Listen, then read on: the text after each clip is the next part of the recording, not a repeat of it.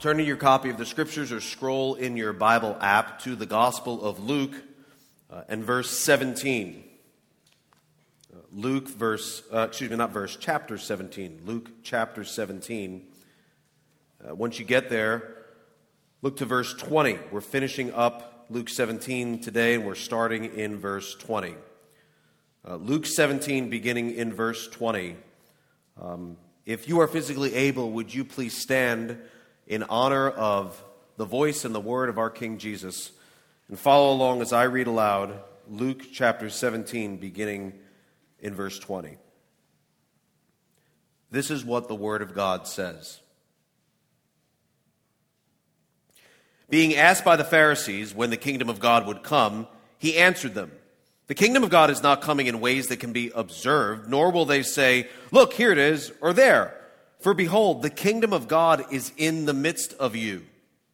And he said to his disciples, The days are coming when you will desire to see one of the days of the Son of Man, and you will not see it. And they will say to you, Look there, or look here.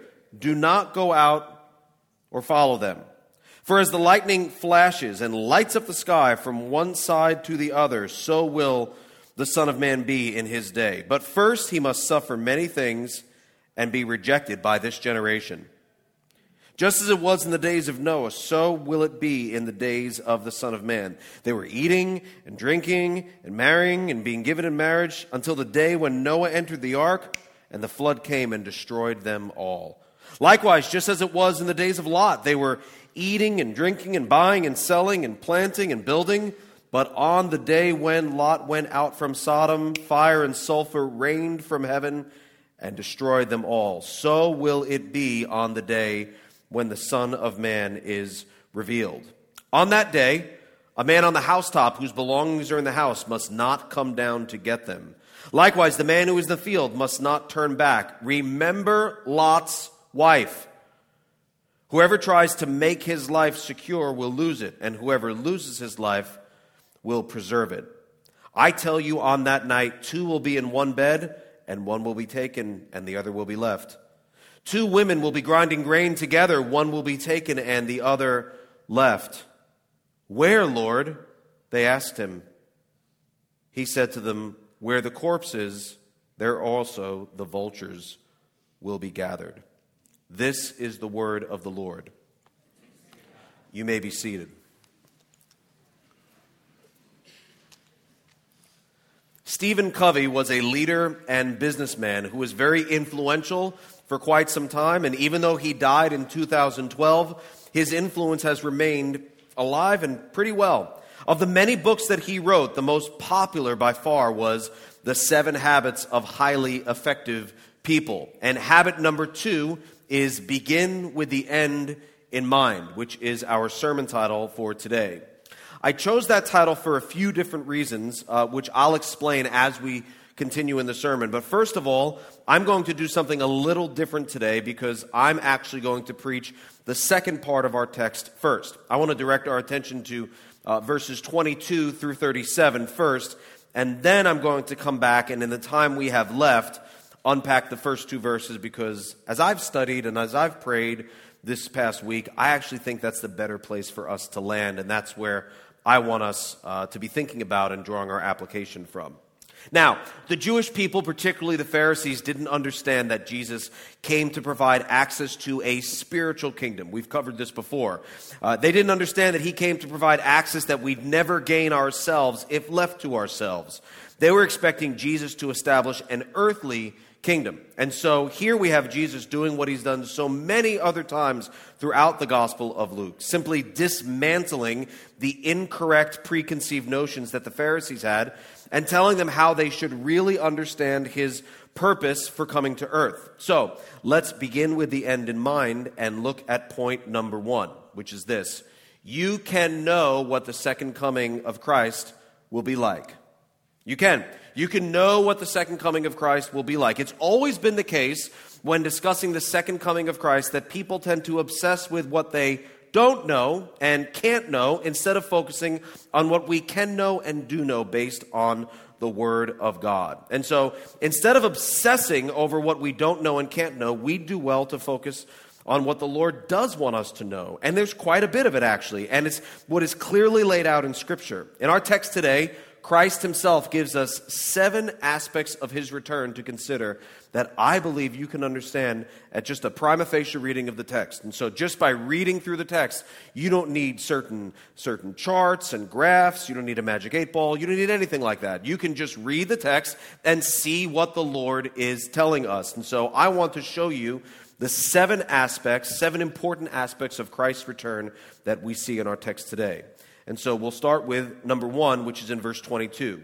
The first aspect of Christ's return that we can see is this Christians will want it. Christians will want it. Uh, look at verse 22. And he said to the disciples, The days are coming when you will what? Desire to see one of the days of the Son of Man. Christians will want it. But then the verse says, And you will not see it. Now, I don't consider myself to be uh, pretty good at picturing heaven. I don't know that many people are that good because most people, like me, have not been there and then come and told us about it. And that kid who said he did, like, no one really believes him. And so I, I'm not good at picturing, like, we don't build our theology around nine year olds or whatever. Like, that's not cool. So I don't, I don't, I have trouble picturing heaven. Whenever I start thinking about what heaven will be like, I inevitably realize I am thinking about Earth because it's the only planet I've lived on. And so I start thinking of it in terms of my life now. So I hear that there'll be members of every tribe and tongue and nation. And I'm like, that's cool. I, can, I can't really, really, like New York City, where I grew up, members of every tribe and tongue and nation, the melting pot. And then I start thinking about how cool that'll be. And then I just start thinking, like, my mind wanders, and I'm like, there's, that's a lot of people. And I, I'm, there's probably there's got to be lines, is what I'm thinking. There's going to, with that many people, there's going to be, like, lines aren't necessarily a result of the fall. And so it's heaven, so we won't mind the lines, but I bet there's going to be lines. So if you get there before me, do me a solid and save me a place in whatever line you're in. Let me back cut you. Remember back cutting? Like let me let me do that and I'll do that for you. So that's what I mean. I'm not I'm not good at thinking through these things because they are quite frankly otherworldly. They're literally otherworldly. And so instead of me thinking of them on my own, then I try to look to Scripture to try to understand what the second coming might be like, what heaven might be like. And so keep your finger in uh, Luke 17 and flip over to the book of Revelation and look at verse, uh, chapter rather, Revelation chapter 4. Revelation chapter 4. And something I appreciate about the book of Revelation is you can Here's John explaining to us what was revealed, what was revealed to him and what he sees, and he struggles in doing so. He doesn't have the language to do that well because he has experienced something again otherworldly and so there's lots of mixed metaphors and this was like it's kind of like this but it's not really that and you could just see that that we're going to experience something that literally like scripture says no eye has seen no ear has heard nor has entered into the heart of man what god has prepared for those who love him. And so we do our best, but our best still falls short. So, for example, in Revelation 4, uh, let's pick it up in verse 6. And so this is uh, John trying to explain what he saw when it came to the throne room or the throne that is in heaven. And verse 6, he says this And around the throne, on each side of the throne, are four living creatures. Okay? Full of eyes in front and behind. I'm out. Like, I don't know what that means. That's so, like, full of eyes front and back. I have trouble picturing that. Uh, let's move on. The first living creature is like a lion, the second living creature like an ox, the third living creature with the face of a man, and the fourth living creature like an eagle in flight. I'm like, okay, I get it. I can picture, like, I've been to the zoo. I know a lion. And, like, no, I didn't say a lion. I said like a lion. It's like, oh. I know an ox. It's like an ox. It's not an ox, though. It's like an ox and it's like a creature. It's a creature like an eagle in flight, verse seven. Uh, and then there's a creature with the face of a man, and it doesn't say like. Great. So he's a legit face of a man. Like that's it. I can't picture this. This is very hard for me to picture. Verse 8 And the four living creatures that were just described, each of them with six wings. That's a lot of wings. There's just a lot of. So I've seen creatures with two wings. I've seen planes with two wings. Like that's six wings. What do you do with six? All of, with six wings are full of, there it is again, the eyes, so many eyes, are full of eyes all around and within, and day and night they never cease to say, Holy, holy, holy is the Lord God Almighty, who was and is and is to come. Now, if that description of his vision gets you excited about heaven, great. It, it, it does not uh, scare me. I believe every word of it. It's hard for me to picture it. And so I read it believing it 100%, but it doesn't like jazz me up to see the eyeball people. Or, or, or like I don't, I can't, I can't picture that. And so I know I'm going to see it. I know I'm going to understand it. Uh, but I'd be lying if I read that and thought that gets me out of bed in the morning, all the wings and the eyes. It just doesn't. And so I'm not good in thinking of it on, in, on my own. I believe what I see in the Word of God, but I'm not good at picturing that either. Flip over to Revelation 21.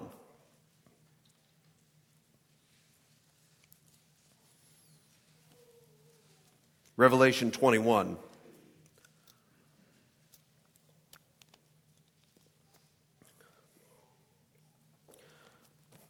Let's see what the word says here. Verse beginning in verse 1. Then I saw a new heaven and a new earth, for the first heaven and the first earth had passed away, and the sea was no more.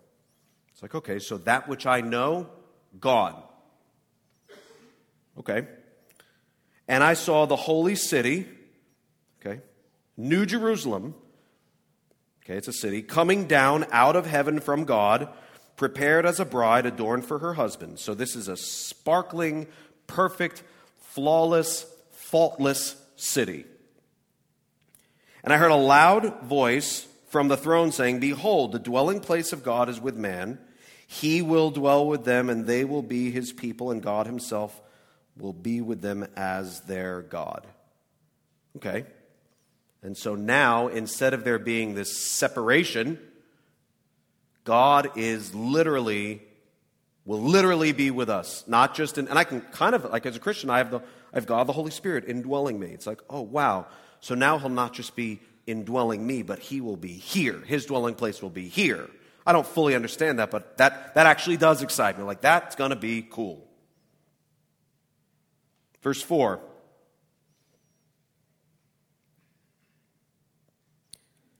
He will wipe away every tear every tear from their eyes. And death shall be no more, neither shall there be mourning, nor crying, nor pain any more, for the former things have passed away. And now I read that and I say, Ha, now we're talking. Now we're talking.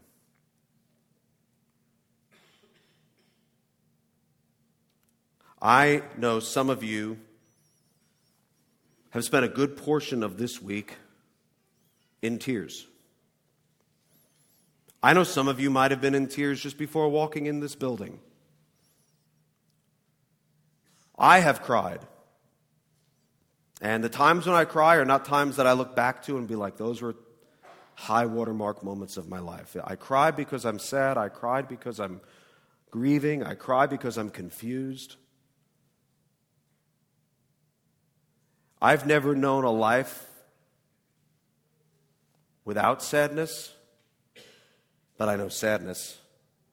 And to picture my life without that, I can look forward to that.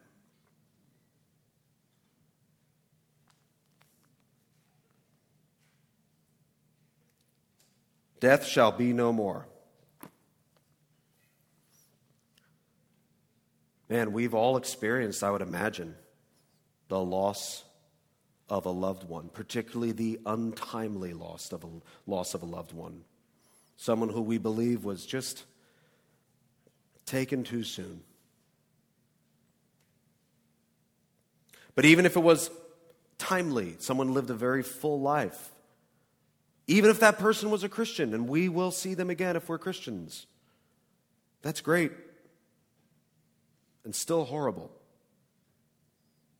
Because as happy as you are that they're in heaven, it reminds you of the fact that they are not here. To not have to deal with that, I can wrap my mind around that. I'd love that. Bring it on. I don't get the eyeball thing. but I'd love to give not having to cry a shot. I'd love to see what life is like without any mourning or pain. We've all experienced pain. Some of you rarely don't experience pain. And I just wonder, you know what, let's do this. Just show of hands. When you hear that there will be no pain anymore, how many of you, you say that resonates with me or with someone I know? No pain, I, that's going to be great. Raise your hand if that's you. You think, I, that's either me or I know someone, right?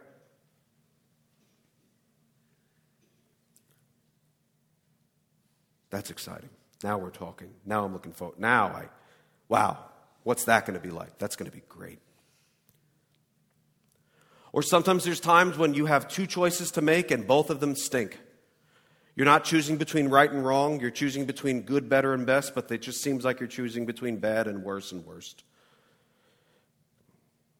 Do I go on the, it's terminal, so do I go on the medication regimen, which will likely extend my life but bring down my quality of life?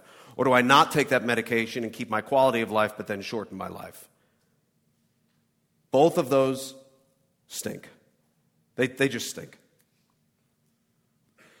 And being in that place where you want to make a decision and just think, I'm excited about neither. I bet there's a, a right one or a better one, and I'm dread, I dread both. I dread both. That's not going to be a thing. No more pain, no more suffering, no more death, no mourning nor crying. So, back to our text in Luke 17, Jesus said to the disciples, The days are coming when you will desire to see one of the days of the Son of Man. But you know what? You won't see it. You'll be dying for it to come, but it's not time. You'll be longing for relief, but it's not God's time. You'll go through a difficult process, might even be going through a difficult process right now, and you, along with the Word of God, would say, Come, Lord Jesus. And God says, In my time, He will come. There will be a time. One of the aspects of the second coming is Christians, like you and like me, will desire it, especially when we don't see it. We're like, Man, I wish Jesus would return. I want it long before it happens. I yearn for it. I ache for it.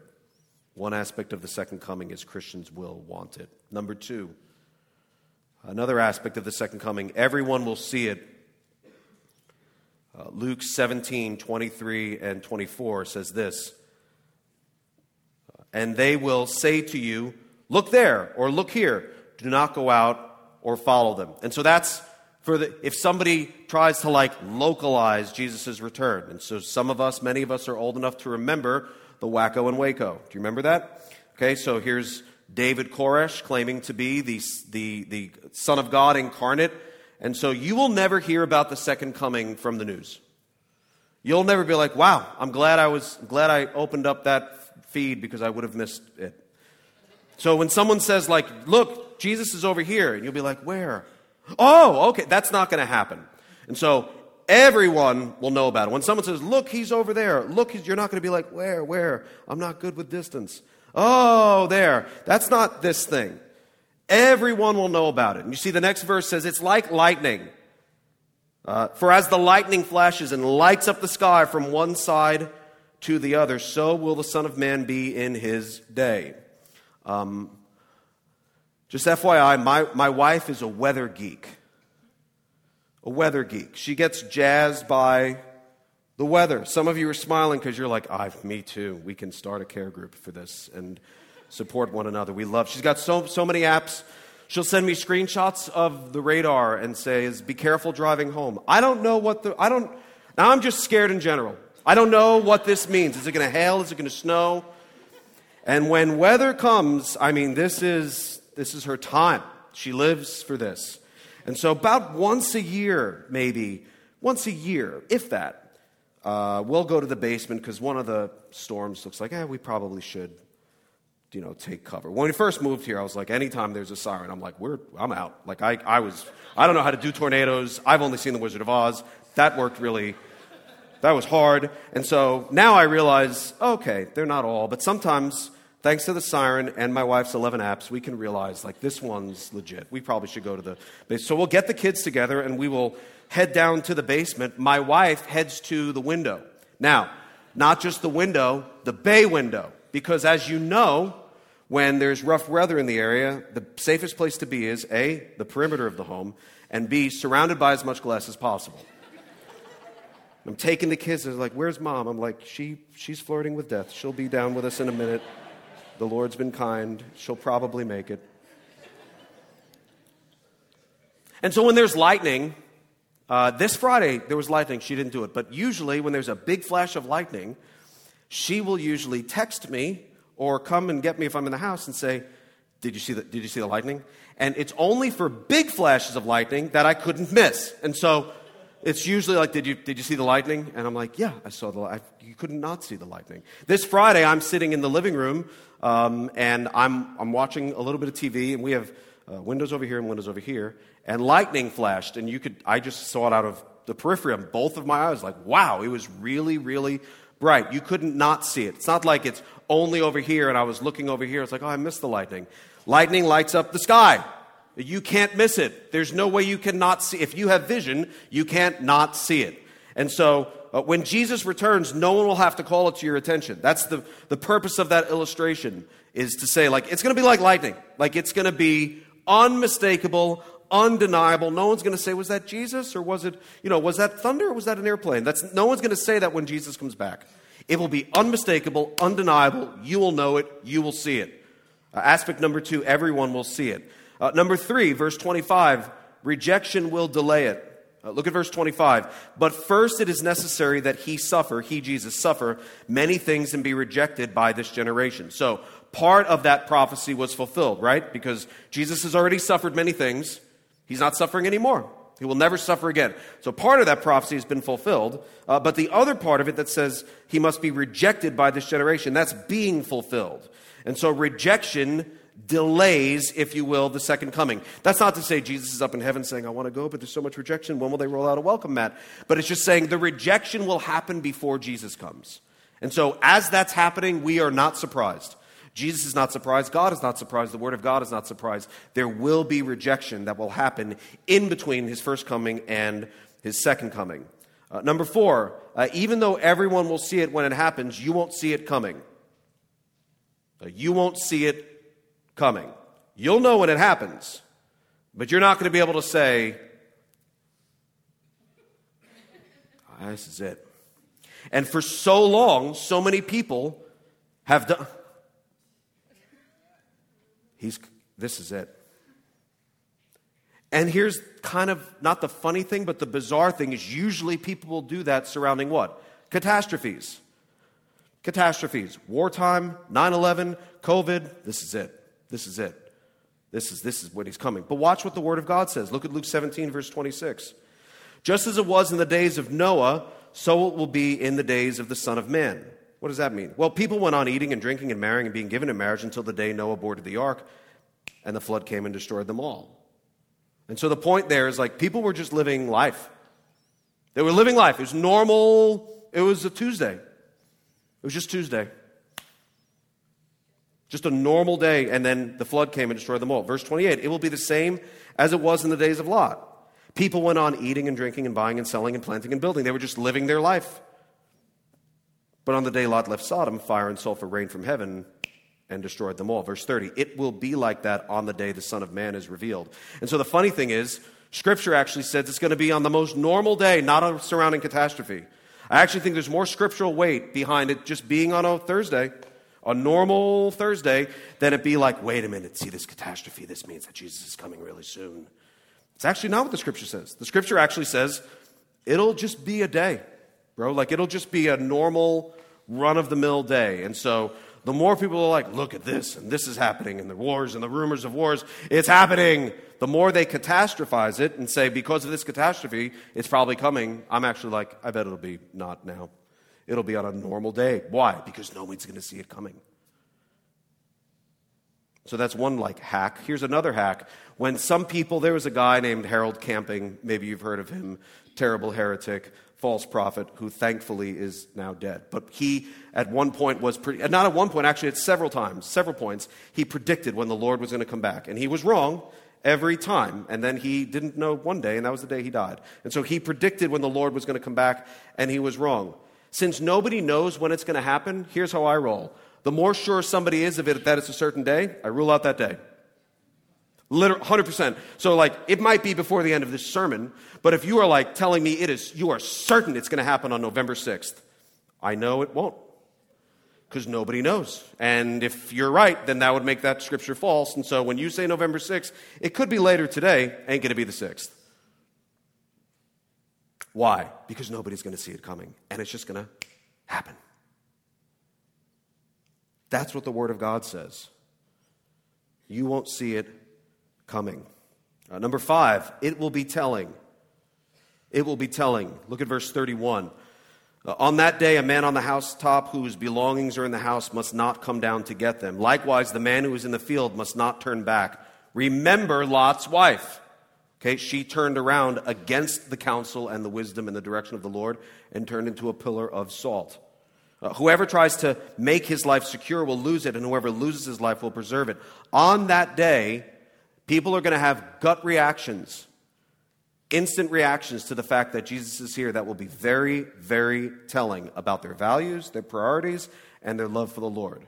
There'll be some people who will be like, This is what I've been waiting for. And there'll be other people who are like, I've got to get stuff before it gets destroyed because their hearts and minds are more geared towards this day, this world, and instead of looking forward to what the Lord is bringing upon us, they're fearing what the Lord is bringing upon us. And they, in futility, will go to rescue like their cat, or will go to make sure that this precious heirloom, or this thing that they love, or their money, or whatever they value, they're going to go and do that. And so it will be telling. That's why he says in verse 31 the man on the housetop whose belongings are in the house must not come down to get them. The man who's in the field must not turn back. Because whoever tries to make his life secure will lose it. Whoever loses his life will preserve it. People's values and priorities and their true love will be revealed as a result of Jesus' return. It will be telling. Number six, uh, it will be divisive. It will be divisive. Uh, pick it up in verse 34. I tell you, on that night, two will be in one bed, and one will be taken, and the other will be left. Two women will be grinding grain together, one will be taken and the other left. Two men will be in the field, one will be taken and the other will be left. And so, as an aside, uh, raise your hand if you just now realized your Bible doesn't have a verse 36. Yeah, give it a minute. Raise your hand. See, there you go. Right. So you're like, this is divisive. I got a sham Bible. I'm out of here. Like, that's, yeah. Don't be concerned. There's early, the earliest manuscripts of the Gospel of Luke didn't have the verse that is in verse 36. People think that some of the translators probably copied it over from Matthew's gospel because it is in Matthew 24. And so whenever you find that, just as an aside, in your Bible, that's not a reason to like throw out your Bible or doubt the veracity of Scripture. When you find a verse with a little footnote that says, by the way, this verse, we're not super sure if it was in the original manuscripts, just read the chapter without that verse and see if it changes anything. It doesn't. It doesn't. Or if you say some, if your Bible says hey, some manuscripts contain this verse. Add it on in. See if it changes anything. It doesn't. And so don't, don't let those variants, like any, any ancient text is going to have textual variants, but it never undermines the bedrock of our faith. It's never like, my Bible says Jesus wasn't born of a virgin. Should I be concerned? Like, that's, that's not what you'll ever find. It's never like, my Bible says Jesus isn't God. Should I? Like, in the Bibles that we have that are not written by cults and that are written and translated from the original Hebrew and Greek, there's going to be variations, but they're never going to impact the whole meaning of the text. And so you look at it and you say, is it scripture or is it scriptural?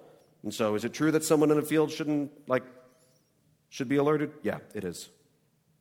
Does that make sense? So don't be concerned about that. Anyway, the point Jesus is making here is when he returns, all that will matter will be love for him or lack of love for him, faith in him or lack of faith in him.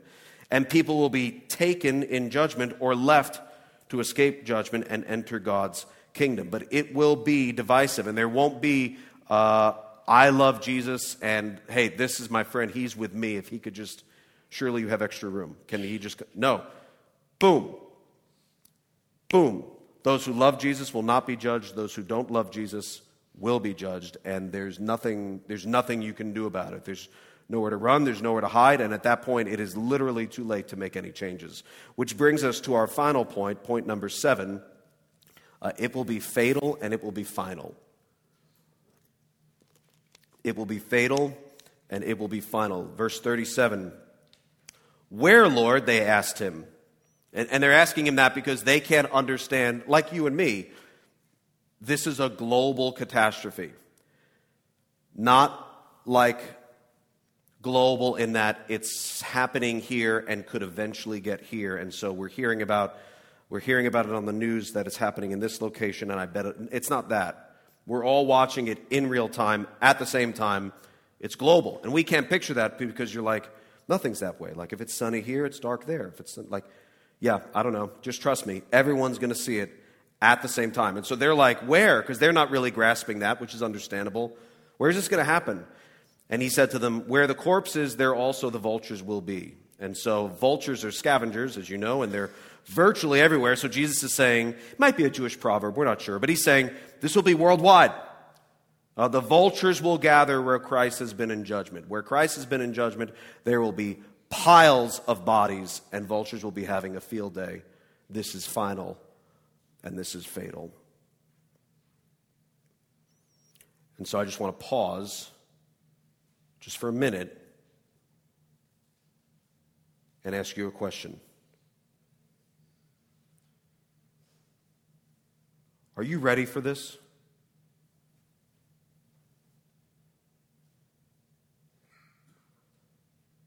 not the possibility of this, the certainty of this. Are you ready? Are you ready for this?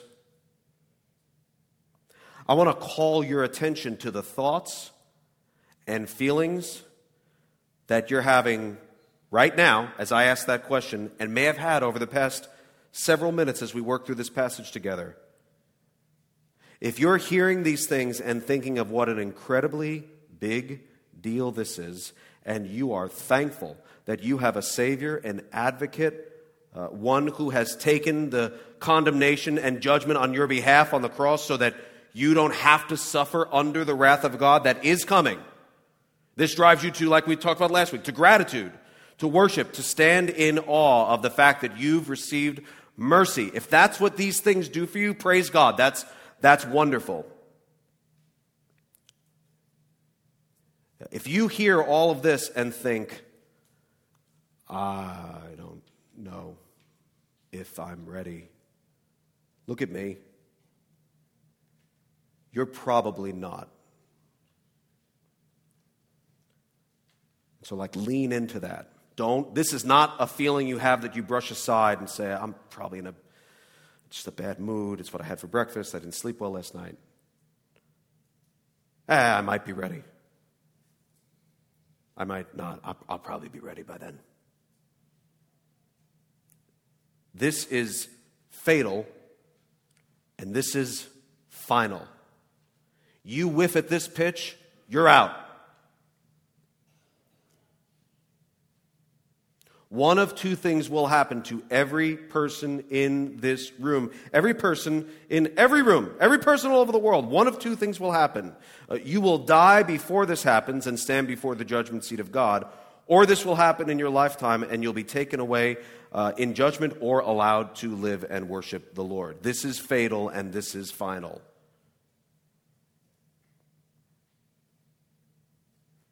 Our Lord's half brother, Jude, says this. He writes this in Jude 14 and 15. I'll just read it to you. Behold, the Lord comes with ten thousands of his holy ones, to execute judgment on all, and to convict all the ungodly of all their deeds of ungodliness that they have committed in such an ungodly way, and of all the harsh things that ungodly sinners have spoken against him. This is fatal, and this is final, and this is certain. This will happen. And so today, if you hear these things and say, I don't think I'm ready for this. Again, you're don't lean into that. You're probably not. Don't ignore that thought, don't brush away that feeling. Let's once again begin with the end in mind. You want to be ready for the end.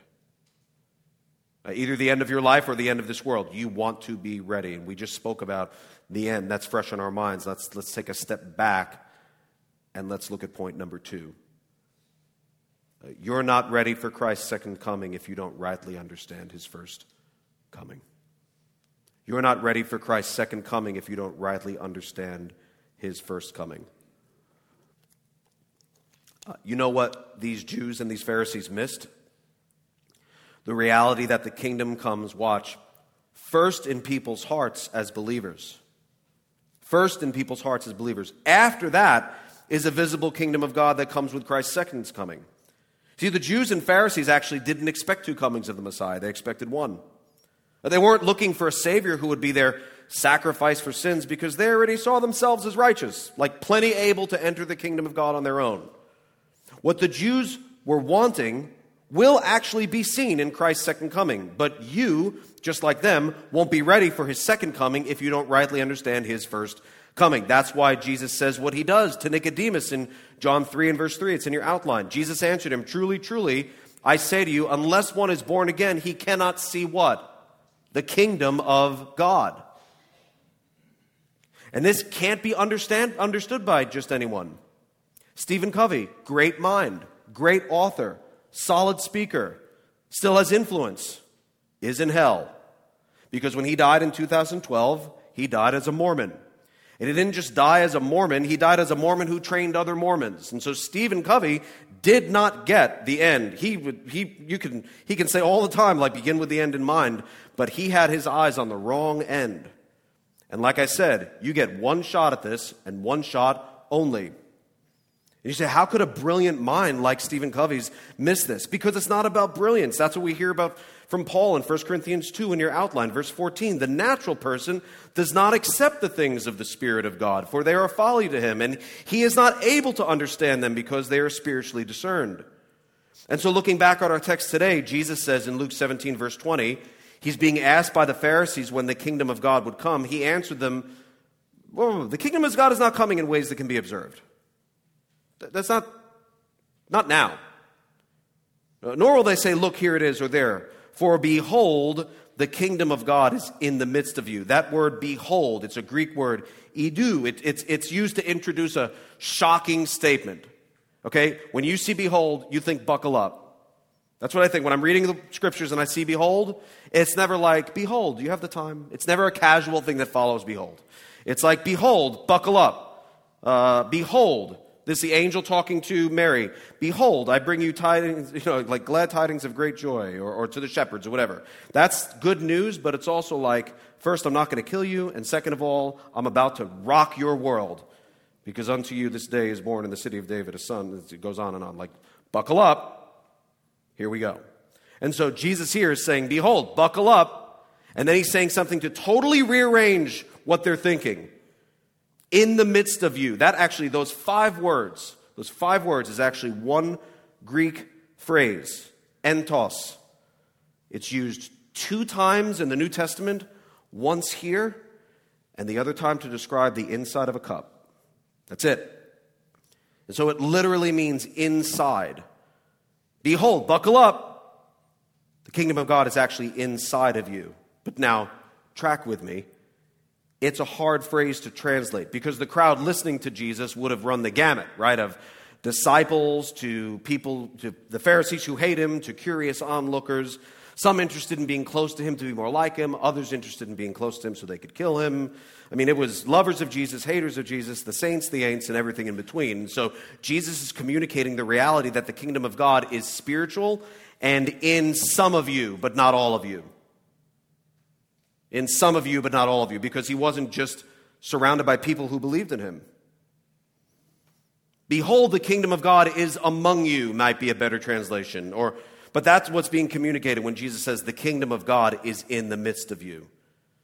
In other words, he's saying, you're looking for the wrong things, you're looking at the wrong place. Stop looking for the signs and wonders and cosmic events that would happen to usher in the kingdom of God, because if that will come, but if you don't have the spiritual kingdom of God inside of you before that visible kingdom comes of God in your presence, you'll think the second coming is the first coming, and everyone who doesn't believe in Jesus at his first coming will be judged and condemned with no means of escape at his second coming because it's fatal and it's final.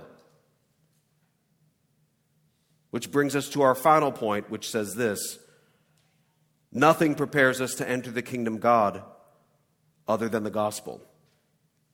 Nothing prepares us to enter the kingdom of God other than the gospel. See, this became the message of the early church, which is exciting for us as we enter this Holy Week, right? Today's Palm Sunday. This Friday, we celebrate Jesus' death on Good Friday. One week from today we, is Easter Sunday. We celebrate his glorious resurrection from the grave. And after Jesus rose from the grave, he remained on earth for 40 days before he ascended into heaven. And you know what he did? He prepared his disciples to prepare others to enter the kingdom of God. And it's inseparably, inseparably linked to the gospel. Why? Because they too began their ministry with the end in mind. Because in order for people to be ready for the end, for the second coming of Christ, they had to first acknowledge Jesus as king based on his first coming. And so in Acts 1 and verse 3, uh, Luke tells us this He presented himself, he, Jesus, alive uh, to them after his suffering by many proofs, appearing to them during 40 days and speaking about what? The kingdom of God. In Acts chapter 8, Philip the evangelist ministry in your outline. But when they believed Philip as he preached good news about what? The kingdom of God and the name of Jesus Christ, they were baptized, both men and women. Paul in Acts 14, verse 21 says this When they had preached the gospel to that city and had many made many disciples, they returned to Lystra and to Iconium and to Antioch, strengthening the souls of the disciples, encouraging them to continue in the faith, and saying that what? Through many tribulations, we must enter the kingdom of God. It's inseparably linked to the gospel. Later on, Paul is in Ephesus, and in so doing, Acts 19, verse 8, it says, He entered the synagogue and for three months spoke boldly, reasoning and persuading them about the kingdom of God. And later on in Acts 28, Paul met with the leaders of the Jewish community in Rome.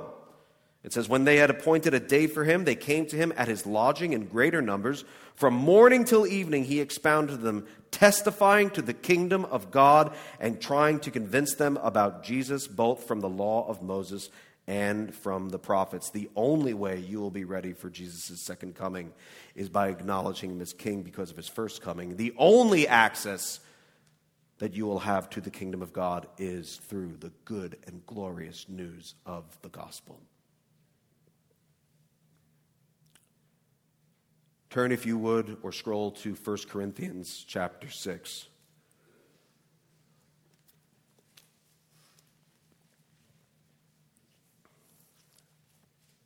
First Corinthians chapter 6.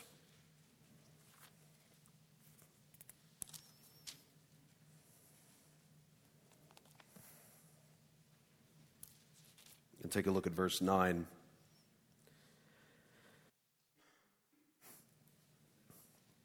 Paul says this Do you not know that the unrighteous will not inherit the kingdom of God? let's stop there. That's horrible news.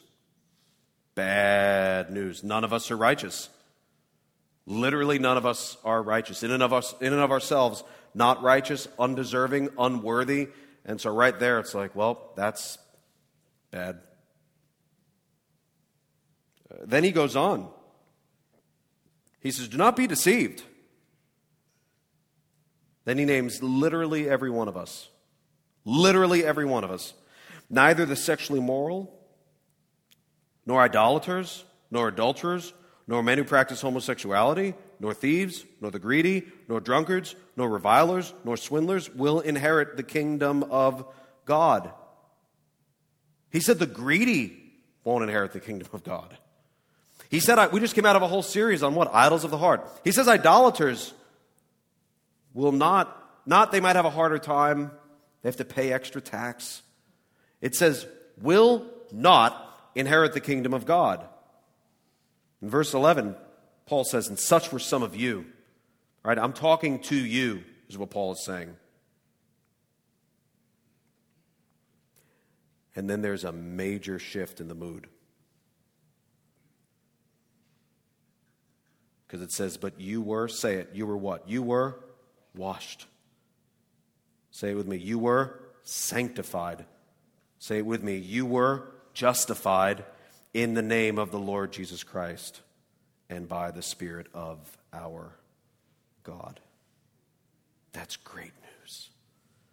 That's phenomenal news as we prepare to reflect as a church, as a church family, on Jesus' death, burial, and resurrection because you are not worthy to enter the kingdom of God. I am not worthy. The unrighteous will not inherit the kingdom of God. But you know what? Such were some of us, but God has washed us, He's justified us, He's sanctified us, not because of anything we've done, but because of everything He's done. And that's the good news of the gospel. That if you believe that what Jesus did on the cross on behalf of sinners, unrighteous, who cannot inherit the kingdom of God, if you believe that Jesus Christ died on the cross on your behalf and on my behalf, and you say, I'm putting all of my eggs, Easter joke, eggs in one basket, there it is again. I'm putting all of my faith and trust in that one, one payment, that that really was enough, you will be saved. And you need not fear the second coming of Christ or your death, because it's just a, ma- a means of passing from this life to the next. But if you're not ready, ask yourself, why are you not ready? And what is stopping you from being ready? And why do you not? Not why aren't you perfect, but why do you not believe on the Lord Jesus Christ? Why don't you trust Him for salvation today, before it's final? Today, before it's fatal, because today is the day of salvation for all of us who are breathing for all of us, if we believe on the Lord Jesus Christ, we will be saved. Father in heaven, we are so grateful for your grace, your mercy, for the good news of the gospel. Uh, and we are grateful for your word that we look to and understand more about uh, these amazing things that we can't picture but we know that we should either be very fearful or very excited and nowhere in between. And so, Lord, for those of us who read this and think, that's my God, that's my Savior, I'm going to be, when He, I can't wait for Him to come, it's going to be great. Lord, would you rekindle within us as we prepare to celebrate the gospel and the death, burial, and resurrection of Jesus this week? Oh, Lord, stir our hearts afresh and anew because of the good news of the gospel. But Lord, I know that this is very frightening to some, terrifying. Uh, Lord, would you use that to draw people unto yourself? Would you use this message that is glorious news for some and terrible news for others to cause people to look to you for salvation? And would you save souls for your glory and their good? In Jesus' name, amen.